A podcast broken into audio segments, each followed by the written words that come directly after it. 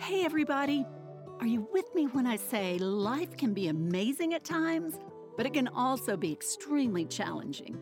I know, I've been there myself, learned some valuable life lessons along the way, and now I'm here to help you.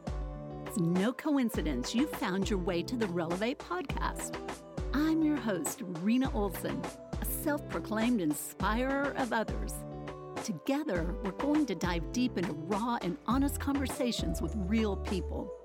My hope is that through these stories, you too will be inspired and ready to tackle whatever's holding you back or breaking your heart. Then you'll be free to live a life of purpose and true fulfillment. I promise it's possible. Let's relevate.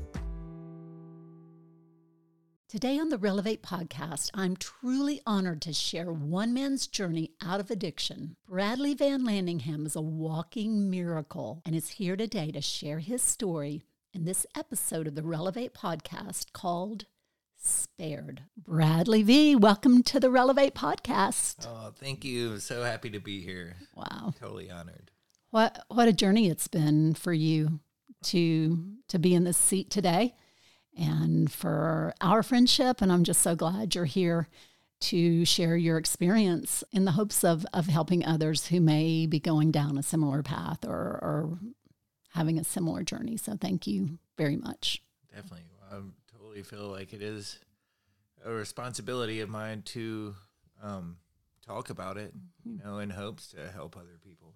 Yeah, sounds good. So let's start off talking about your family and the early years. Okay. So yeah, definitely have a a big family. You have an amazing family. I have an amazing family. I am extremely lucky to have such a loving family who never gave up on me and they've just always been there for me and loved me through everything that I've done. Um, it's pretty amazing. You know, I, I I'm just beside myself honestly and so happy to be back in Georgia and to be around my family. Yeah. I've kind of traveled all over the place, but yeah, I was born in Georgia. Was born in Rome, Georgia, over on the um, western edge of Georgia, and um, It's amazing you don't have a southern accent. yeah, I had one for a while, and then um, I even lived in New York and kept it through that. And I think when I went to California, it just disappeared. Gonzo. So grew up in Rome.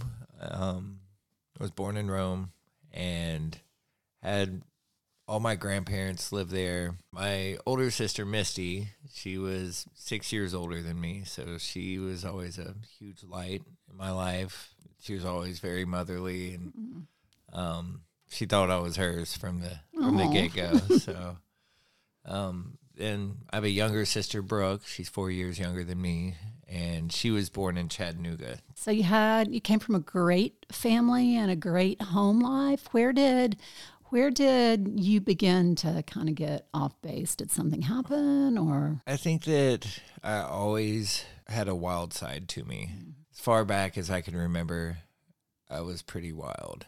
You know, even when I was born, I was talking to my dad the other day and he said that I opened my eyes and looked at him. He literally said, Oh no.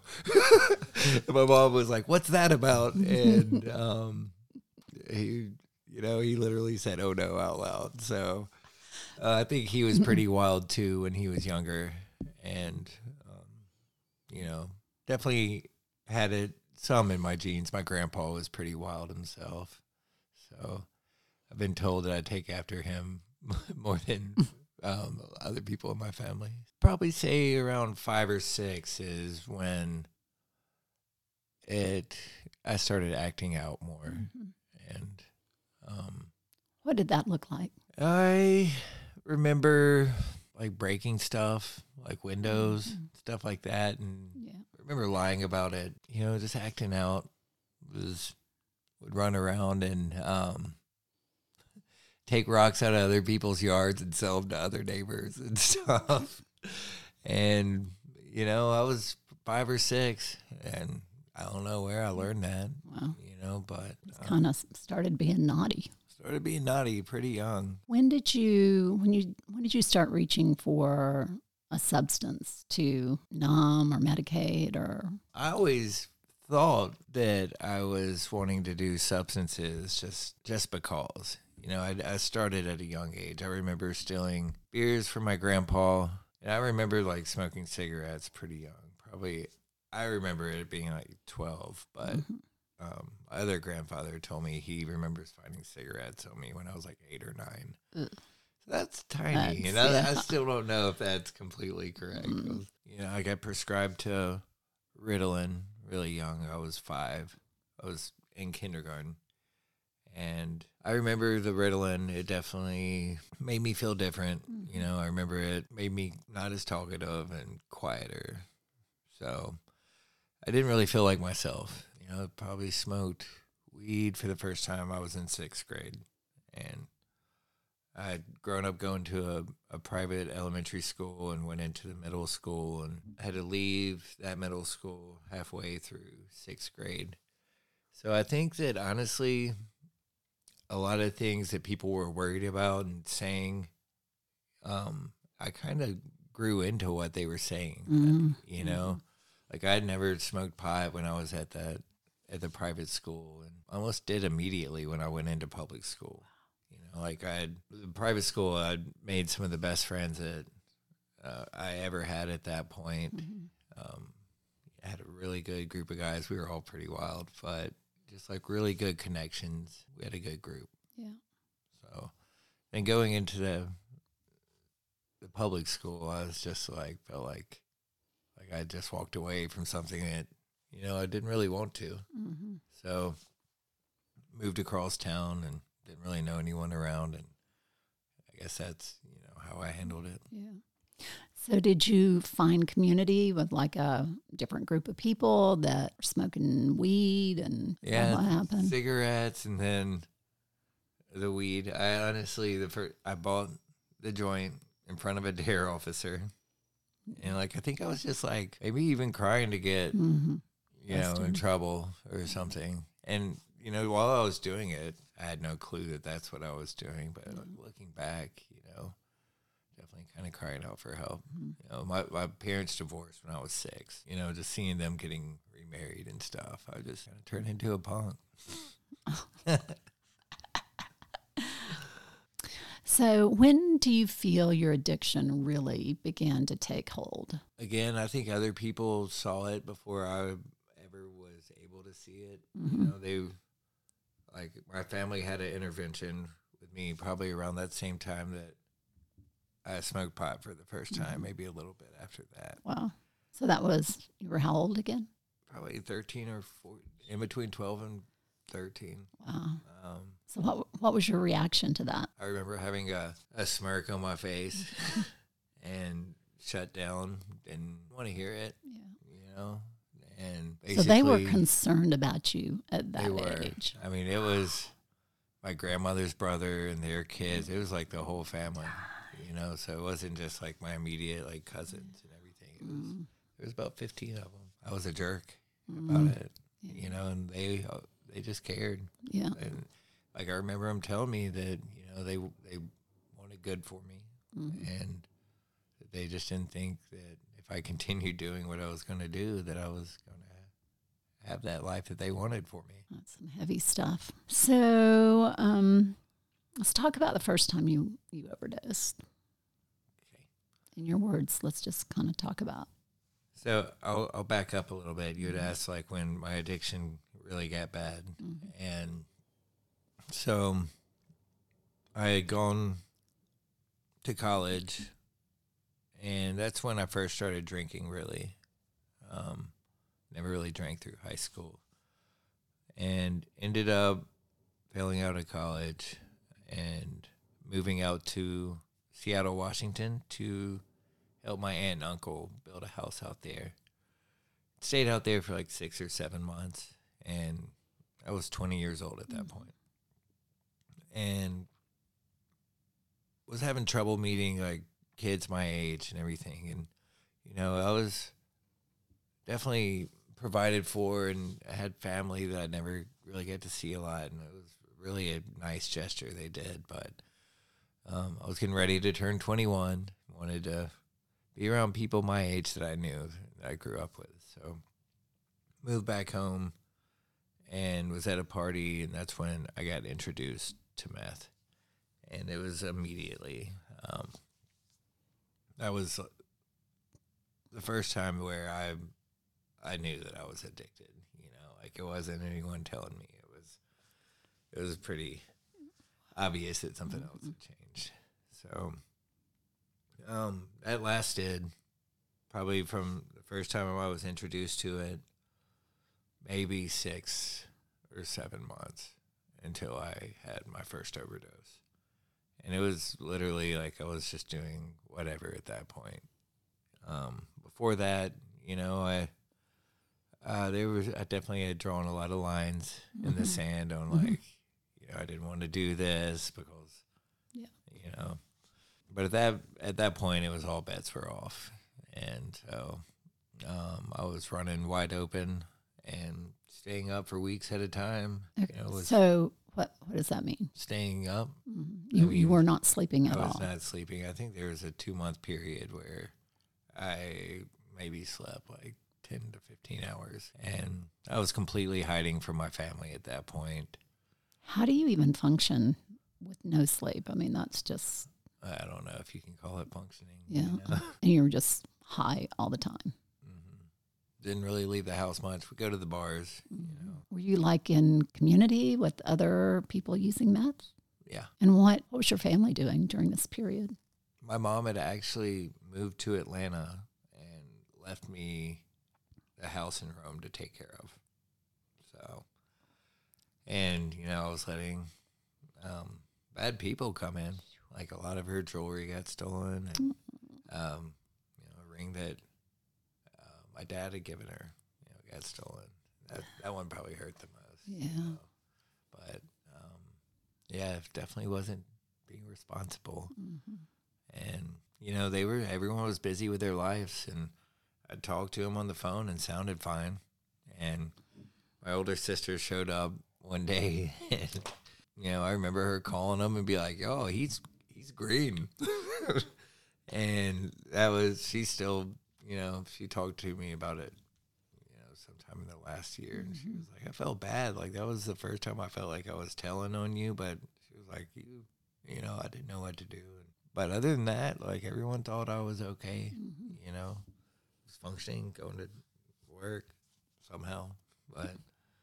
It's um, amazing.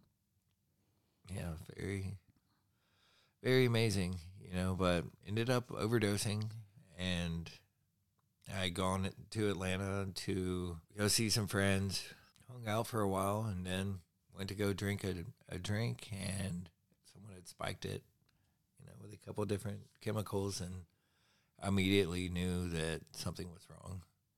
I remember talking to some people on the way to the the car, and my friend was like, "Brad, come on," and um, still being talkative and friendly, but of um, course, ended up grabbing a hold of a, a pole on the side of the road, and uh, my friend said that I swung out. Um, I almost came inches from my head getting hit by a van. It was driving right there, and I fell out, and um, was laying there, and we were right there at under, Underground Atlanta so there was police everywhere, and they saw it happen. I think the car had honked, so they mm-hmm.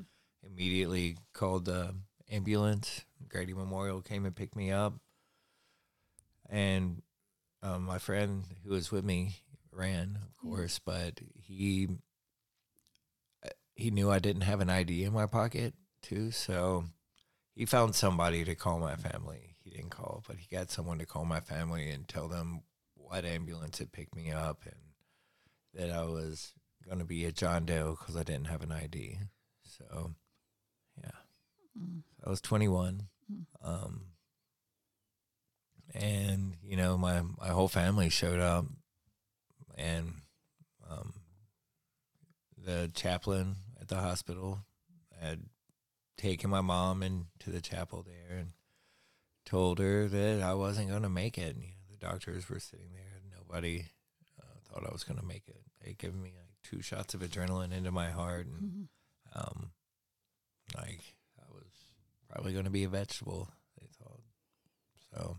Then they the doctor decided to let my mom, my uncle Jace go in so they could pray over me, so they could kind of say their goodbyes or whatever. And my uncle Jace had just started working in uh, at North Point, and so he walked back and immediately started praying, and he said as soon as he put his hand on me, he just felt like a bolt of lightning, and um, I sat up, opened my eyes, and uh, he kind of always called me his, his little Lazarus since then. Uh, but it was weird. Like I was immediately, um, I was immediately there and communicating, and Such a miracle. I've I've heard Jace tell that story, and he he talks about the the physic the physical feel of that jolt touching his hand when he touched your chest. And you were back. know, and I like, I kind of remember like the dream state before that. You know, of um, just kind of always remembered like a feeling of you know like I wasn't done yet, Mhm. but you know when I came back that time, I did I felt different. Um, I felt like I had done so? some damage. Oh, really? Yeah, I.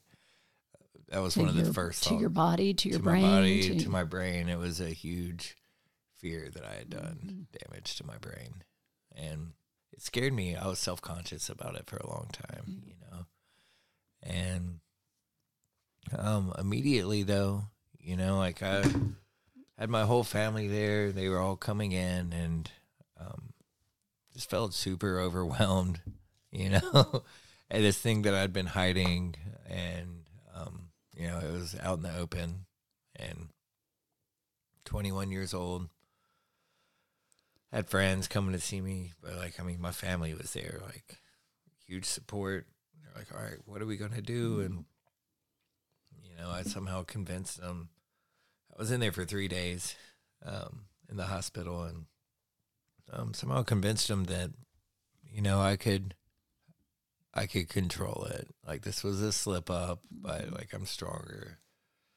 And so I didn't get any treatment after that, which is kind of crazy, you know, but that's um, how convincing and manipulative I could be, you know. And honestly, I probably believed myself Mhm. that I could control it. Um, I've always been a pretty stubborn guy, and Yeah, well, and that's I think that's common is, especially with the opioid overdoses. It's like people will overdose and get admitted to the hospital. They'll bring them back, and then they'll leave, and they'll go start using again. It's just such a vicious cycle. so you know, after that, I I got a job, and um, Did you stop using after that? I Were did. you I was able doing, to stop using? I was um, able. I I scared myself pretty good. Mhm. Um, eventually, though, you know, some of the people I was running around with, they crept back in my life. Um, not trying to put that on them at all. Yeah. You know, I started getting bored as well. Got the girl I was with pregnant around that time too. You know, so I mean, I definitely let the let the devil ease back in my life. You know, without really putting much of a fight. Um, and you know, I would teeter in and um, get back out. I'd put my foot back in, and um, so it was it was a bad cycle.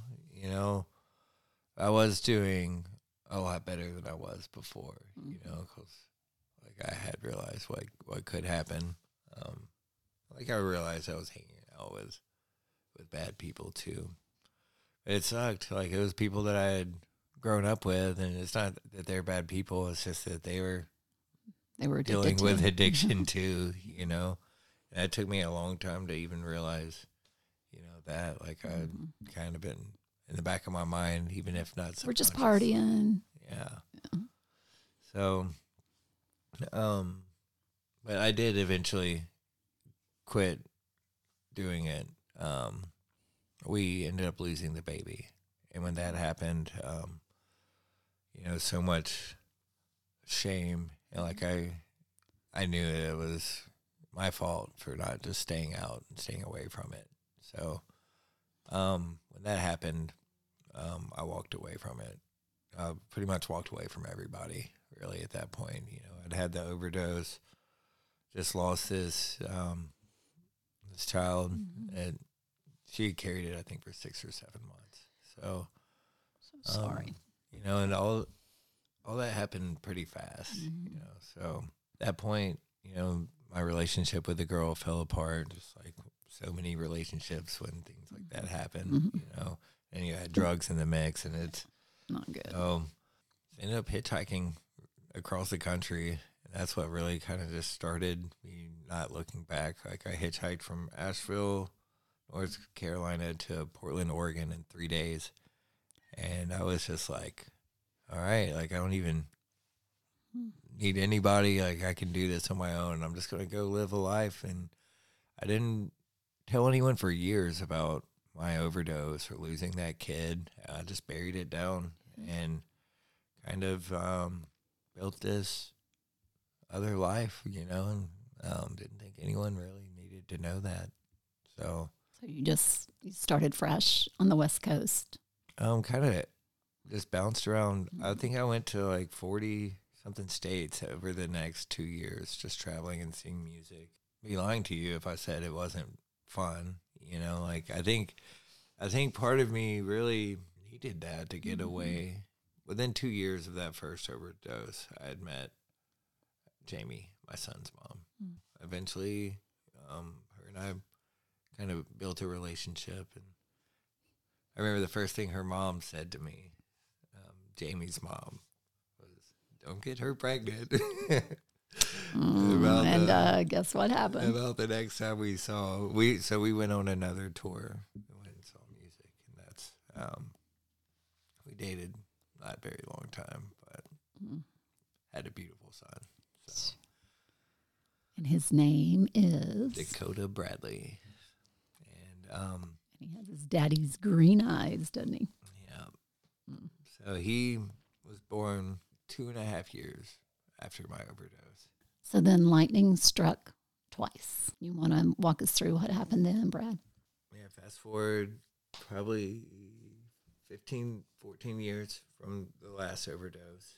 And, um, you know, things had gotten repetitive. And so I had, I think I told you, like, I, I did stop with the hard drug use, like, I guess what I call my kryptonite, you know, the things that, like, changed how I felt.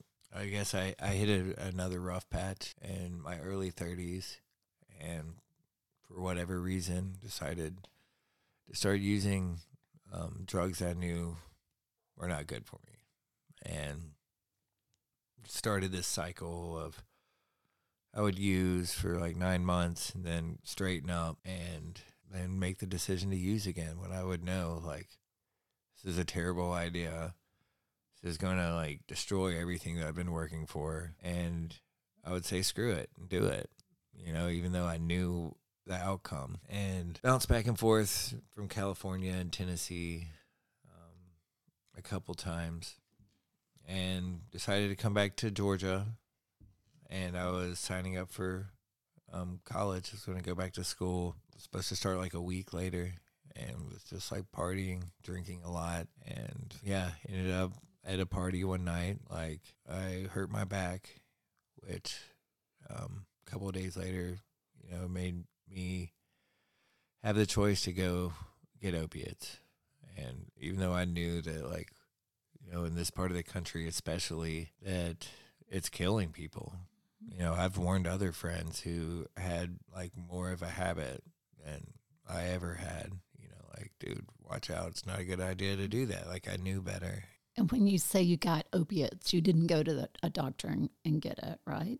No, Where where did you get them? just through sources that I knew.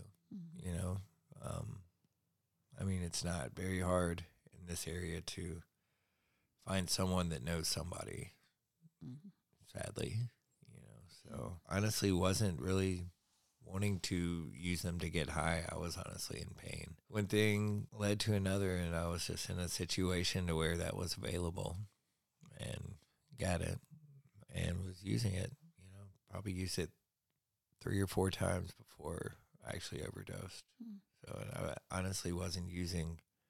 And, and they Much were at all. they were pills, right? No, no, it was in powder form. Okay. but um, snorting it, wasn't injecting it or anything, and literally like the tiniest amounts, you know, because I thought it looked funny, and Mm. I like I said, I know what's going on in this area, so Yeah. I was trying to, you know, be as careful as I could be. And and you mean in terms of the drugs being laced with like fentanyl or something Yeah, other than just the opioid? yeah, So you were you were fearful of that. yeah. I thought it Happening. looked, I thought it looked different and funny, so I was definitely had had fear of. Mhm. I, I wasn't trying to like overdose, you know. Yeah. So, but yeah, I was. Um, I'd been up all night and went to go eat lunch with some friends, and um, before we left uh, the restaurant, I went into the bathroom by myself. Didn't tell anyone else what I was going to do, and um, I remember putting some out and thinking like, that looks like a little much, Mm. You know, and then kind of got the, the screw it and just Mhm. did it anyways. And I vaguely remember walking out of the bathroom, but I remember telling them that I was okay to drive. And that's literally the last thing that I remember. Yeah, fast forward probably about 12 to 16 hours. Um, I woke up in a different state. Um, woke up in Tennessee. I was in Georgia before. So so what happened during that time? I guess you were were you overdosing the whole time? Uh, yeah, I think for it took about four hours, in between three and four hours, for my friend to realize that um, I needed to get to a medical help. My friend drove from Canton to Chattanooga, and he was going like 90 miles per hour. He said, um, he was like hitting me in the chest and screaming the whole way, and calling people, kind of letting them in on, you know, something might be wrong. And, um, you know, he didn't know what to do with me. Yeah. And like, that's something I had to explain to my family because they all wanted to point a finger and blame Mhm. somebody. And, um, you know, they, they knew him and they had asked him, they were talking to them on the phone while he was driving. And he promised them that I hadn't been doing opiates and stuff. Mhm. And that's the thing that really pissed my family off Yeah. but um you know like nobody really knows how to handle those situations there's not classes or anything like that for like you never really know how you're going to handle Mhm. something like that until you're in that situation Exactly. and you know the thing that i am truly thankful for you know it took him a while to get me there hmm but he got me there I got you. you know I, I made it to the hospital and and it got you to a world class hospital yeah too. Who What's up, Erlanger? yeah, um, Seriously. I see you there, man. They they totally saved my life, and I had I don't even know how many doctors came up to me after I woke up, and they were like, you know, we worked really hard bringing you back, but something else brought you back, you know. And I remember waking up. So, wh- what were the details of your overdose? Like, how many breaths were you breathing per minute? Do you remember that? Like in between, it was like one breath every 60 to 70 seconds. The doctor told me that I was gray and cold and that he wouldn't have bet a nickel on me. And yeah, he was, he was in super shock when I looked at him. I remember opening my eyes and like looking around, you know, and honestly felt like a whole lot of peace, you know, cause like I, rem- I remember some of my first thoughts being like, well, you can't talk yourself out of this one. like, you know, this one's this one's different. Like I knew Yeah. right away that this one was different and that there wasn't any way I could talk my way out of it. And I I knew that You I was needed help. lucky. I knew I was lucky. And um you know, and especially the past couple of years, like I've lost some good people Yeah. um, to this, you know, epidemic, this war, and like, Well, we're going to a funeral tomorrow. tomorrow. You know, we're going to a to a funeral with a guy that you know I slept 15 feet away from for the last year. Loved like a brother that you fought to get your your lives back together. Yeah, and his you know his family they're they're never going to be able to fill that hole. Mhm. Never. Like there's nothing that can fill that. Yeah. And yeah, that was one of the one of the big lies that I told myself forever. Um, that you know I'm only hurting myself. Mm-mm. You know, like that was always the Gosh. The thing I had in my back pocket. You Mm-hmm. know, like I'm, just, I'm doing this to myself. Like I'm not doing anything to anyone else. Yeah. You know, and when I was in the hospital from that on that last um, overdose, you know, I had the the breathing machine in, I had that tube down my throat. I had to sit there and watch what I was doing to people.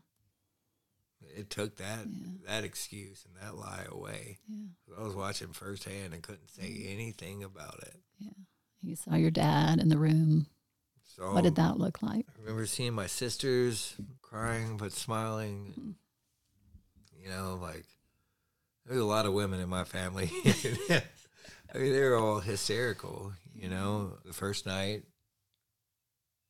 my dad, you know, told everyone to go home that he would be there, and you know, I'd kind of been in and out at that point.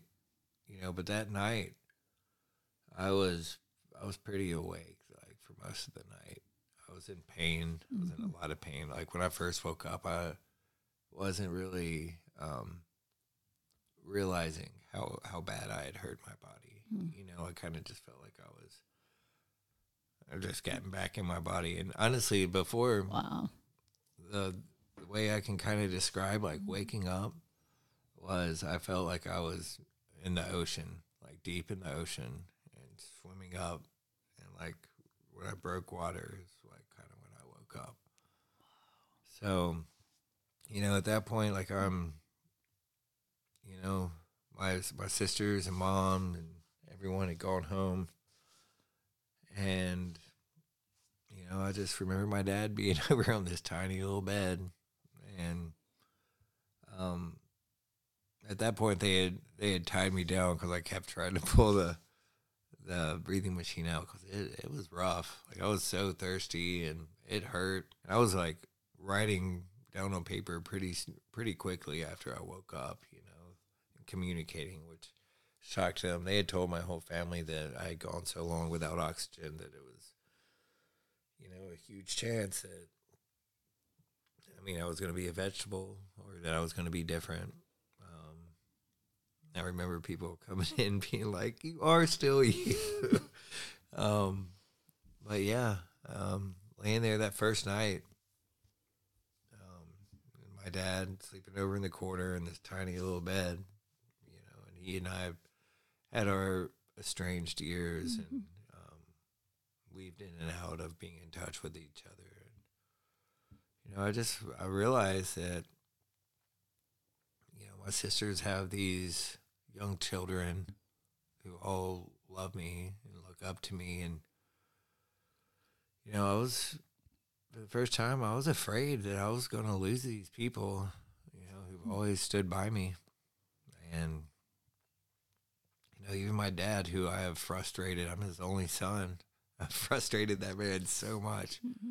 You know because he saw all this potential in me and I was just out there not using it, you know, and still as hard as it was, you know, he was he was right there for me when I needed him. They never they never gave up on you. They never did. You know, and I remember trying to shake and just like get his attention and he he was across the room. I couldn't say anything. I had that breathing machine and um it was basically just me and God at that point. Mhm. you know, like all the dust settled.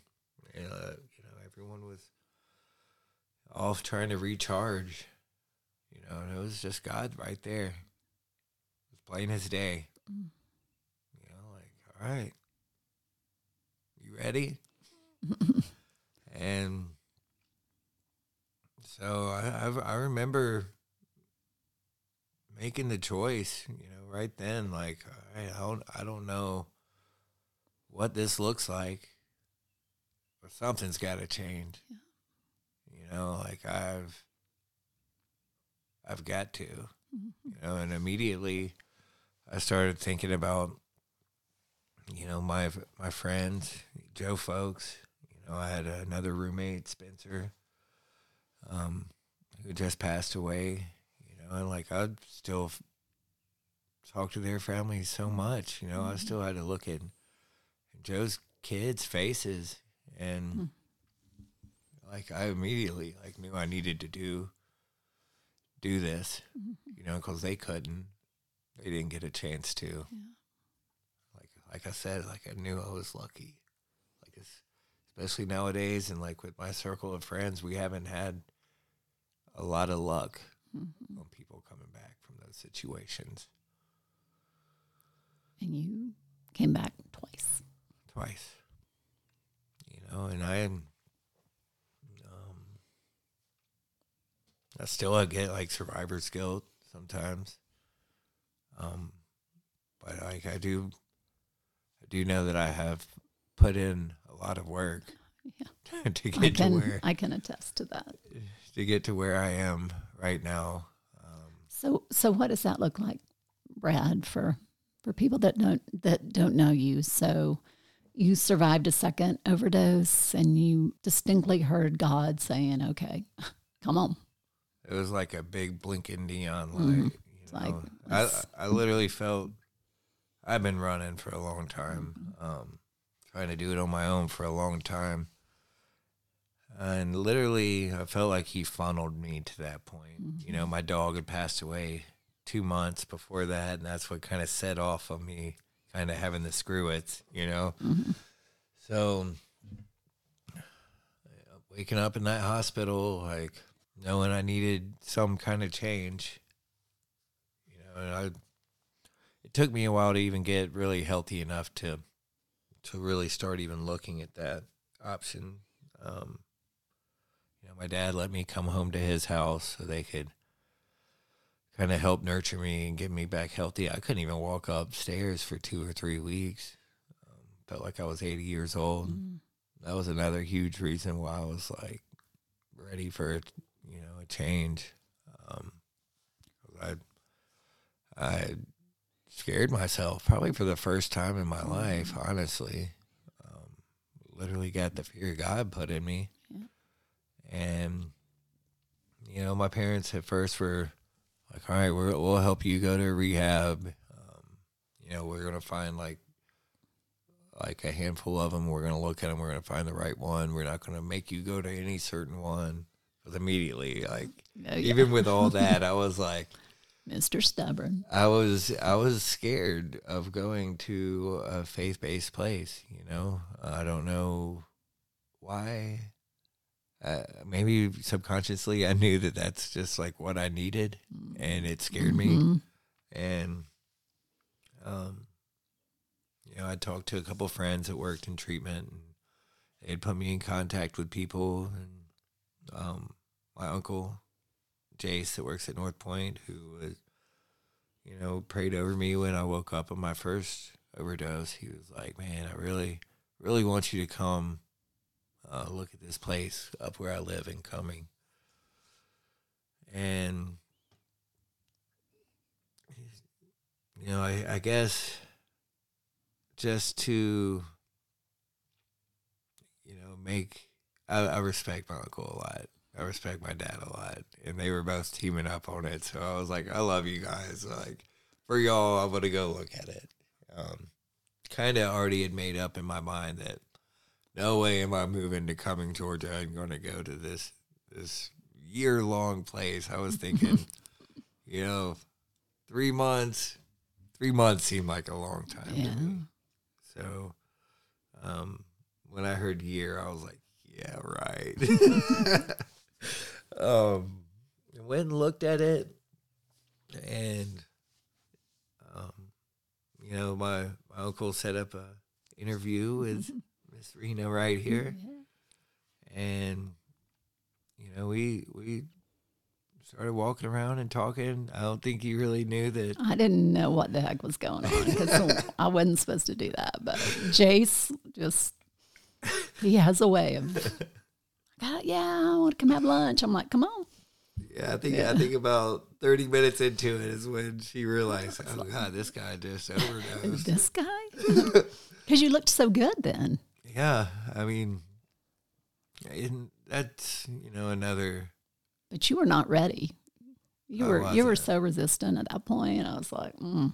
I, was, I still was, you know, dating a girl that I cared for immensely, and um, you know, I, I knew that if I was going to walk into a year long place, that like I was, I was saying goodbye to the life that I knew, you know, Yeah. which is hard for anyone, you know, even if your life is hard, Mhm. you know, like I didn't, I was in the midst of living this life, but you know, I was just bouncing from place to place, and um, you know, I didn't realize like how bad my life had really gotten. Mhm. Even after that overdose, you know, like I was still telling myself that you know, thing I I could control it. You know, I I got this. It hadn't really gotten me. You Mhm. know, still this inner battle, and so we came and looked at no longer bound and.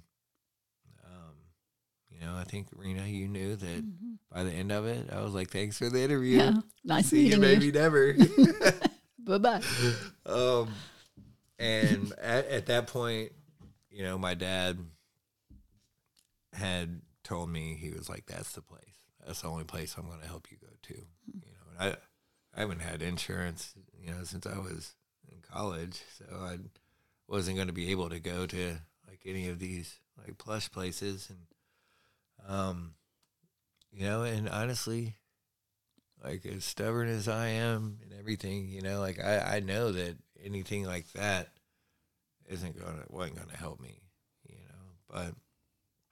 But um I ended up going, getting I started getting healthier, um and started looking for jobs and started looking at halfway houses and literally found one that I loved. Um, everyone in the house seemed healthy and happy and like they had their stuff together and I put down my deposit and first months for that place and went and got back in a car that I was borrowing and um was about to call I can't remember if I was going to call my mom or my dad and tell them, you know, I'd found a place and that everything was going to be okay. And I just like felt this like voice inside of me that was like, you know, that's great, but you're not going to move there. Mhm. You're going to go to that year long place. And I was like, no. It was like, yep. Um, and it was pretty loud and clear, know, and that was like, like I literally just put down like, you know, like a good chunk of money to go to that one place. And I, I knew like very clearly in my heart that it wasn't going to happen. I was, I called my dad and he didn't believe me, you know? So I ended up going to his place and talking about it. Um, and, you know, we, we went from there. Yeah. I, I- think it still took him like a week or two to really be believe me, you know, like he, he was hearing me, Mhm. but I think he thought that I was just like, all right, this is what I just got to do right now to get through, you know. So you went. Mm-hmm. I'll never forget walking into the the dining hall and seeing you there. I was like, oh, he made it. He made it. I was so happy. Yeah, it was um And you were you were pretty you were pretty good at that point. You know, you were like, I think you knew you knew what you needed to do and where you needed to be. yeah. I mean, like I knew that pretty clearly that that's where God wanted me to be. Yeah. Um not necessarily what I want where I wanted to be, you Yeah. know, but it was very clear in my heart that that's where I didn't really understand, but like I just knew that like I, I needed to listen to that. I honestly thought that I was going to go in there and they were going to, I was going to be like a, a wolf amongst the sheeps, you know? and I got there and literally there a bunch of dudes just like me, different backgrounds and everything, of course, but um, definitely realized pretty quick that, you know, I was, I was in a place where some healing was, was done. And so you were there. Your year long program turned out to be a little bit longer than a year, right? Mm, About 15 months. That's honestly the way I was going. I'm, I'm pretty good, pretty good that I got through in 15 months. Because, um, yeah, I had to start over the program twice. You know, that, that stubbornness came out. And, um, you know, but I had a couple, um, couple deals with God before I went in there that, you know, if these things happen, then all bets are off and like I'm good to go. And, you know, some of those things happen. And it's funny that like I had had those ground rules set, you know, um, those plans or whatever that, you know, if this happens and all bets are off, I'm leaving and I'm not going to feel bad about it. I even told my parents that, and, you know, uh, we were all in agreement. And, and then when those things happened, and you know, one time especially, um, I'd almost got in a fight with a guy, and um, they told me that um, they had a deal for us that if we both decided to stay, that we could stay, but we had to start over. But if one of us wanted to leave, then we both had to leave. Very tricky. and you know they um, they're like, we need an answer right now. And um, my friend that was involved with it with me, he was immediately like, yeah, um, definitely take it. And I was like, man, if y'all make me give an answer right this second, I don't think it's going to be the answer that any of us really want. I was like, you know, I, I think I needed an hour, like to myself, to think this through. I was like, I immediately, you know, like that was that was a deal breaker moment. You know, that was my get out of jail free card, and um, I went and sat on the back porch of the, the Redeemer, where all the main offices are, and it was a little screened in area. And I'll be honest, uh, fifty minutes of that hour, I was like, I always had a smile on my face, like, all right, that's it, like I'm done here. And um, literally the last ten minutes, you know, I was like, but they didn't kick me out, you know. Like I felt felt that little voice inside again that was like, you know, you could leave, but you could stay. And it was another one of those times where I was like, dang it. what is this, you know? Um, you know, because my whole thing, my whole life was if I didn't like what somebody was saying to me, you know, screw you, I'm going this way. It's my way or the highway. And, you know, I always, I always chose to not, you know, sit there and listen to that or figure mm-hmm. things out. Mm-hmm. It was just really easy for me to start over somewhere else, Yeah. Just to run. I think you used the to- word run. just to run.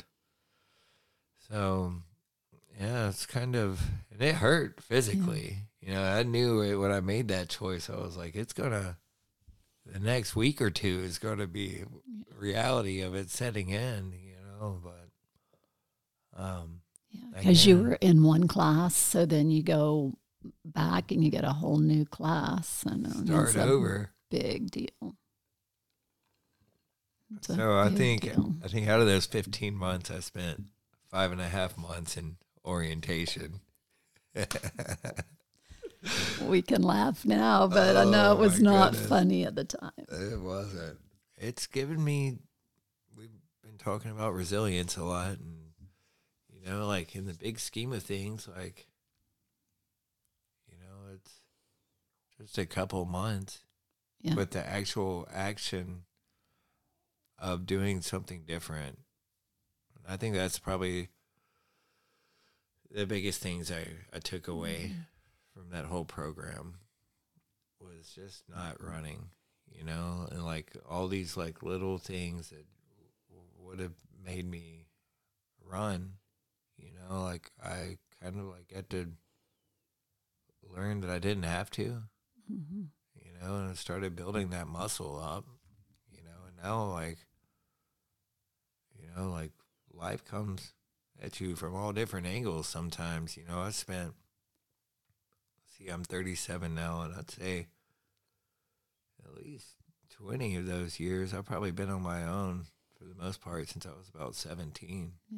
you know, for 20 of those years, like I haven't done anything responsibly, you Mhm. know. So now, you know, now that I'm, you know, trying to do right, it doesn't mean that like all those years of me running from problems are just gonna, those problems aren't gonna go away. They're still there, you know. So they've kind of come flying at you all at once sometimes, you know, but I know your baptism video at North Point was such uh, it was such a moment for me just knowing you for a few years. I can't imagine how your family felt.